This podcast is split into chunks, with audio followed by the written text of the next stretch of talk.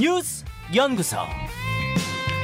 오늘 아침 뉴스의 맥을 짚어드리는 시간 뉴스 연구소 뉴스톱 김준일 대표와 함께합니다. 어서 오십시오. 안녕하세요. 예, 어제 법원 결정하고 당 윤리위, 국민의힘 윤리위 징계가 연달아 있었는데요. 결과 좀 정리해 보죠. 예, 일단 법원에서는 각하와 기각을 이제 가처분 신청에 대해서 각하와 기각을 했는데 네. 3차에 대해서는 각하, 4차, 5차에 대해서는 기각을 했습니다. 음. 뭐 쉽게 설명을 하면은 3차는 그 전국위원회가 당원을 개정한 거거든요. 네. 그러니까 선출직 5명 중에 4명이 사퇴할 경우에는 비상 상황이다라고 구체적으로 규정한 거는 아예 각하를 해버렸어요. 이거는 자격이 없다.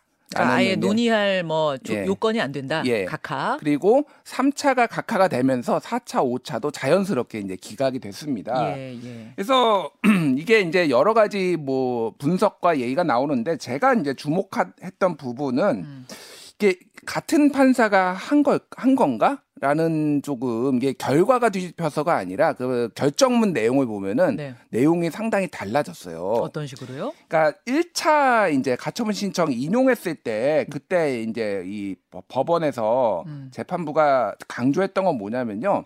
절차가 문제가 있다라는 거 하나하고 또 하나는 민주적 정당성에 대해서 상당히 고려를 했습니다. 음. 강조를 했어요. 예를 들면 그때 판 결정문에 이- 좀 인용을 해볼게요. 이는 지도체제 구성에 참여한 당원들의 권리를 침해하는 것으로서 정당 민주주의에 반한다. 이런 표현을 썼고요.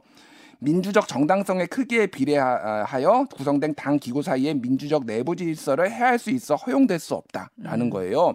그래서 민주적 절차 이런 것들이 그래서 정당 민주주의, 당원 권리 침해, 민주적 내부 질서 이런 표현들이 1차 할 때는 다 들어갔거든요. 예, 예. 근데 2차 때는 다 빠지거나 오히려 이거를 기각하거나 각하하는 논리로 쓰였어요. 예를 들면 이런 겁니다. 2차 때 최근 어저께 나온 거는 음. 네.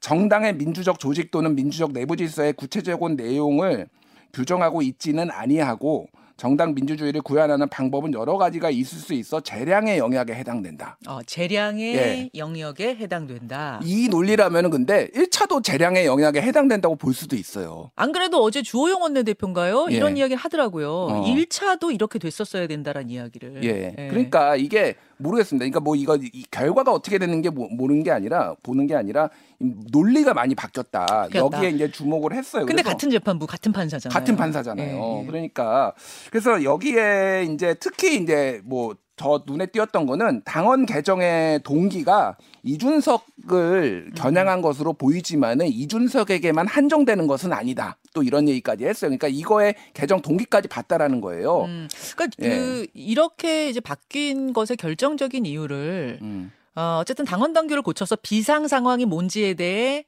명확하게 규정하지 않았는가. 음. 그 부분에 대해서 어, 1차 판결문에 지적한 내용을 당이 충실히 따른 게 아니냐.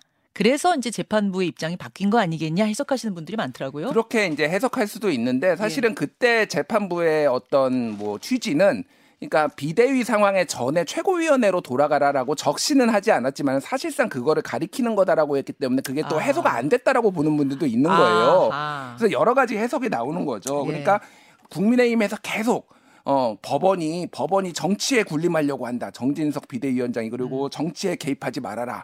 이런 것들을 메시지를 끊임없이 낸 것이 법원이 좀 부담을 느꼈다든지 얘는 해석 중에 하나가 음. 또 하나는 또 인용되면은 또 가처분 신청 또 들어올 텐데 이, 음. 그, 이 무관지옥을 끊어야 되는 거 아니냐 뭐 이런 고- 정치적인 고려가 있었다거나 아니면 뭐 어, 판사가 보기에는 이게 바깥에서 보는 거하고 다르게 논리적으로 일관성이 있었다거나 뭐 여러 가지 해석들이 있을 수 있겠죠. 그 예. 해석이야 뭐 다양하게 있을 예, 수 예. 있겠습니다만 그 결과적으로 볼 때는 음.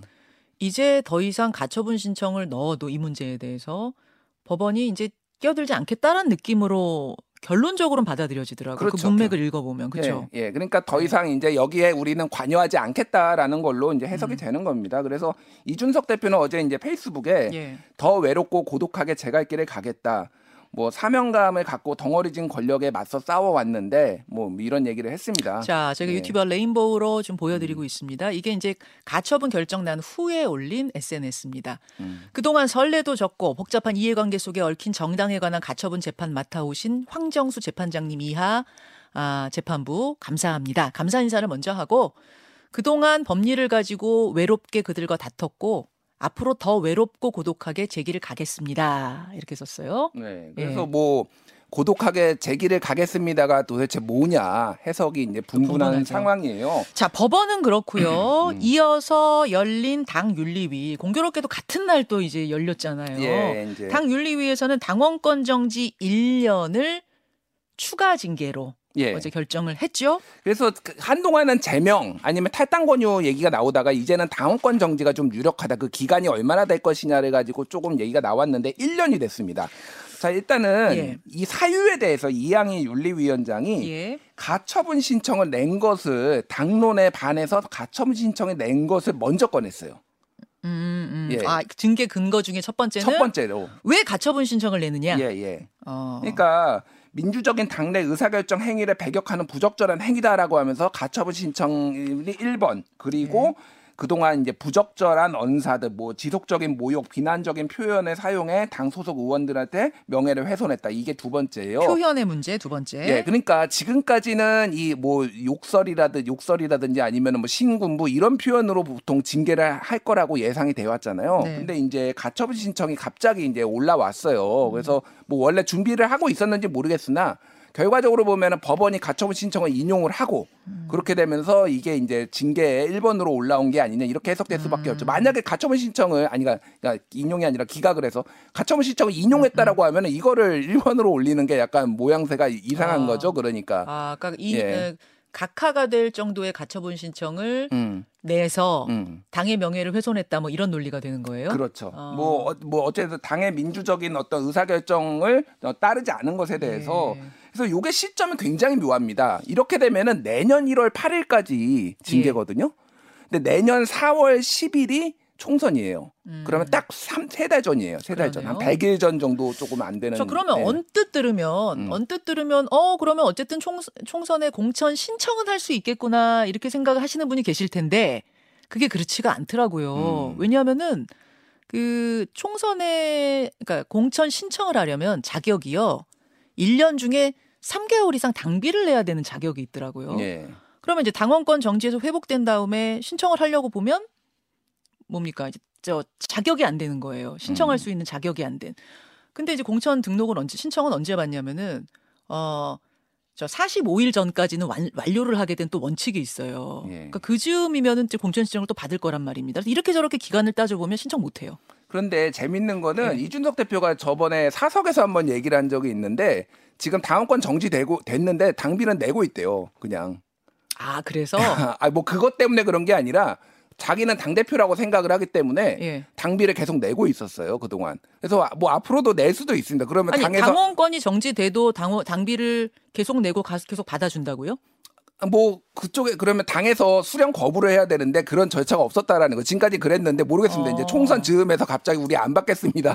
어, 다음권 정지됐으니까 뭐 그렇게 나올지는 모르겠는데 어쨌든 그동안 내왔다고 합니다. 아, 이거 좀. 알아봐야겠네요. 예, 그러니까 요거는 좀. 알아봐야 예, 됩니다. 예. 어쨌든 요 시점 자체가 네. 되게 묘합니다. 그러니까 당에서 이 공, 이준석에 대한 공천을 줄지 말지에 대한 헤게모니를 쥐고 네. 또한 번 어떻게 이런 여러 가지 해- 제스처를 취할 수 있는 상황이 됐어요. 그래서 이거는 쉽게 얘기하면은 탈당을 못하게 막는 약간 그런 것도 있습니다. 그러니까 음. 이거 자체가 완전히 막은 게 아니라 여러 가지 해석이 나오잖아요. 지금 음. 그러니까 완전히 제명까지 해버리면은 가서 탈당할 수 있거든요. 예. 그러면은 이제 총선에서 약간 이제 보수표를 조금 잠식할 수가 있기 때문에 그런 것까지 감안해서 한 거 아니냐라고는 거고 뭐 지금 전당대회에서 유승민 전 의원을 만약에 출마를 하면은 밀 것이냐 뭐 어떻게 뭐 미국에 갈 것이냐 뭐 기타 등등 여러 가지 이제 해석들이 지금 뭐 전망들이 나오고 있는 상황입니다. 그래요. 요 내용 관련해서는 잠시 후에 당권 주자죠. 김기현 의원, 김기현 전 원내대표 인터뷰를 통해서 좀 풀어보도록 하겠습니다. 다음으로 갑니다. 한동훈 국감 대비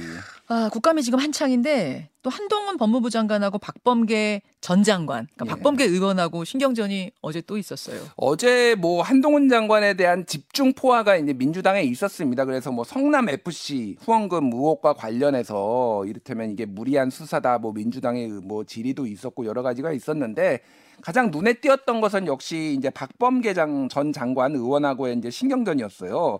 그래서 이것도 이제 어저께 눈에 하나가 띄었는데 이 이제 그 문체부가 문제 삼은 그 만평 있잖아요. 네. 윤석 열차에 대해서 한동훈 장관한테 이제 김남국 의원이었나요? 이렇게 물어봤어요. 음. 그러니까 표현의 자유는 존중하지만 혐오나 증오 정서가 퍼지는 것에는 반대한다 이렇게 얘기를 했어요. 음. 그래서 요 카툰 자체가 혐오, 그러니까 어떤 대통령에 대한 혐오 정서가 좀 담겨 있다. 그 여성, 뭐 김건희 여사에 대한 혐오 정서가 담겨 있다. 이렇게 그리고 나라면은 상을 주지 않았을 거다. 뭐 이런 얘기를 했는데 예. 요거를 이제 박범계 의원이 예, 얘기를 했어요. 그래서 정작 장관께서는 전임 정부와 인사들에 대해 혐오와 증오 정서를 갖고 있지 않은지 염려된다. 이렇게 물어보니까 장, 한, 아, 한동훈 장관이 저도 잘 생각해 보겠다. 라고 얘기를 하고 한 장관이 저는 그렇지 않고 의원님도 저한테 안 그래 주셨으면 좋겠다. 혐오나 뭐 증오 정서가 있는 거 아니냐 이렇게 또 대받아 쳤습니다. 그리고 또 뒤에는 어, 박범계 의원이 내가 오늘 얼마나 부드럽냐. 제가 안 그러면은 한 장관도 안 그럴래요? 라고 하니까 한동훈 장관이 저도 노력하고 있다라고 해서 좌중에 웃음이 터져 나온 거죠. 예, 좌중에 웃음이 네. 서로 이제 더 터져 나왔고요. 그리고 박 범계 의원이 질의를 하는 과정에서 한동훈 장관이 고개를 끄덕이니까 고개 끄덕이지 말고 답을 해주십시오. 음. 라고 말 저는 한 장관에 대해 증오의 정서가 없다고 방송 나가서 말을 했다라고 하니까 한동훈 장관이 제가 다른 방송 들었나 봅니다. 이런 얘기까지 나오고 그랬습니다. 예, 예. 그래서 뭐 이제 아 이게 요 약간 한그 그 박범계 의원이 또 약간 반말투가 있어요. 그래서 수원지검 2차장을 감사원에 보내는 게 영전이요? 물 먹은 거요? 이렇게 뭐 말하니까 예. 저한테 말씀하시는 건가요? 이렇게 말해요. 음, 그러니까 아 그럼 제가 누구한테 얘기하나라고 하니까 반말을 하시길래 혹시 물어봤다. 그러니까 박 박범계 의원이 이요라고 했는데 이게 반말인가? 감사를 오래 받으니 귀가 좀 그런가? 아, 귀가 좀 그러시냐. 예. 어제 그런 장면이 많았군요. 예, 예. 그래서 뭐 하루 종일 이렇게 뭐 팽팽한 신경전이 있었습니다. 예. 그래서 뭐 박범계 아니 그러니까 그 한동훈 장관이 전체적으로 보면은 뭐 차분하게 질의를 했다라고 뭐 답변했다니 뭐 이렇게 예, 이렇게 평가들이 나오고 있습니다. 네. 과방위도 어제 좀 시끌시끌했죠. 과방위는 MBC와 관련된 문제 그리고 방송통신위원회 이제 감사 문제가 있었는데 여기에서 예, 조금 뭐 부적절한 발언이 나왔어요. 과방위 국민의힘 간사인 박성중 의원이 네. 방통위 공무원들은 이런 이야기를 한다. 한사격 위원장이 너무 자리에 연연해서 불쌍하다. 소신 없다, 비굴하다라고 그래요. 이렇게 얘기를 했어요. 그래서 한상규 위원장은 약간 모욕하는 왜 자리에 연연해서 정권 바뀌었으면 나가야지 왜 안- 여기 있느냐 이런 식으로 해가지고 이제 문제가 좀 발생을 했습니다. 예. 음, 해수부 국감에서 또 부적절한 논란이 있었, 표현 논란이 있었다는데 이건 예. 뭡니까? 예, 이 해수부 같은 경우에는 해양수산부에서 이제 이대준 씨 서해 공무원 피살 사건 이대준 네. 씨에 대한 예, 장례식을 치렀잖아요. 해수부장을 치렀는데 예. 이게 민, 민주당 주철현 의원이 부적절하다라고 얘기하면서 공무원이 직장에서 근무하다가 근무 시간 중 도망쳐 나와 딴 데에서 뻘짓거리하다가 사고 당해 죽은 것과 똑같이 공상 처리하자는 것과 마찬가지다라고 해서 이 뻘짓거리라는 표현 자체가 조금 문제가 됐습니다. 그래서 아. 어, 주철현 의원은 고인이 뻘짓거리 했다라는 뜻은 아니다라고 나중에 이제 해명을 하는 그런 일이 있었습니다. 그러면서 또 한바탕 설전이 있었군요. 국감 이모저모 살펴봤습니다. 세 번째로 갑니다. 킹 달러의 외환 보유액 급감. 외환 보유액이 많이 줄었어요. 예. 근데 어제 한국은행이 9월 말 외환 보유액 이제 발표를 했습니다. 그래서 지금 현재 4,167억 달러 정도 되는데요. 네. 어, 전달보다 196억 6천만 달러가 감소를 했습니다. 음, 이게 뭐 대충 보면 한 30조 원 뭐 가까이 되는 거거든요. 어허. 예, 한 27조 원 정도 되는 거예요. 이게 이게 어느 정도냐면 글로벌 금융위기가 발생한 2018년 10월에 이어 역대 두 번째로 큰 수준이에요. 네. 다만 이게 그게 비율로 따지면은 역대 최고는 방금 얘기했던 2018년 10월이 마이너스 11.4%였는데 지금 외환 보유액이 많이 늘어나서 마이너스 4.5% 그래서 역대 32번째라서 한은은 그리고 기재부는 안전하다. 우리 뭐 외환위기 없다라고 얘기를 하고 있지만 계속 이런 식으로 빠져나가면은 상당히 부담이 될 거다. 참 걱정입니다. 이런 네. 가운데 사우디가요 원유 생산을 줄이겠다고 발표를 해서 정말 우리같이 기름 한 방울 안 나는 나라는 더 걱정이 크네요. 여기까지 수고하셨습니다. 감사합니다.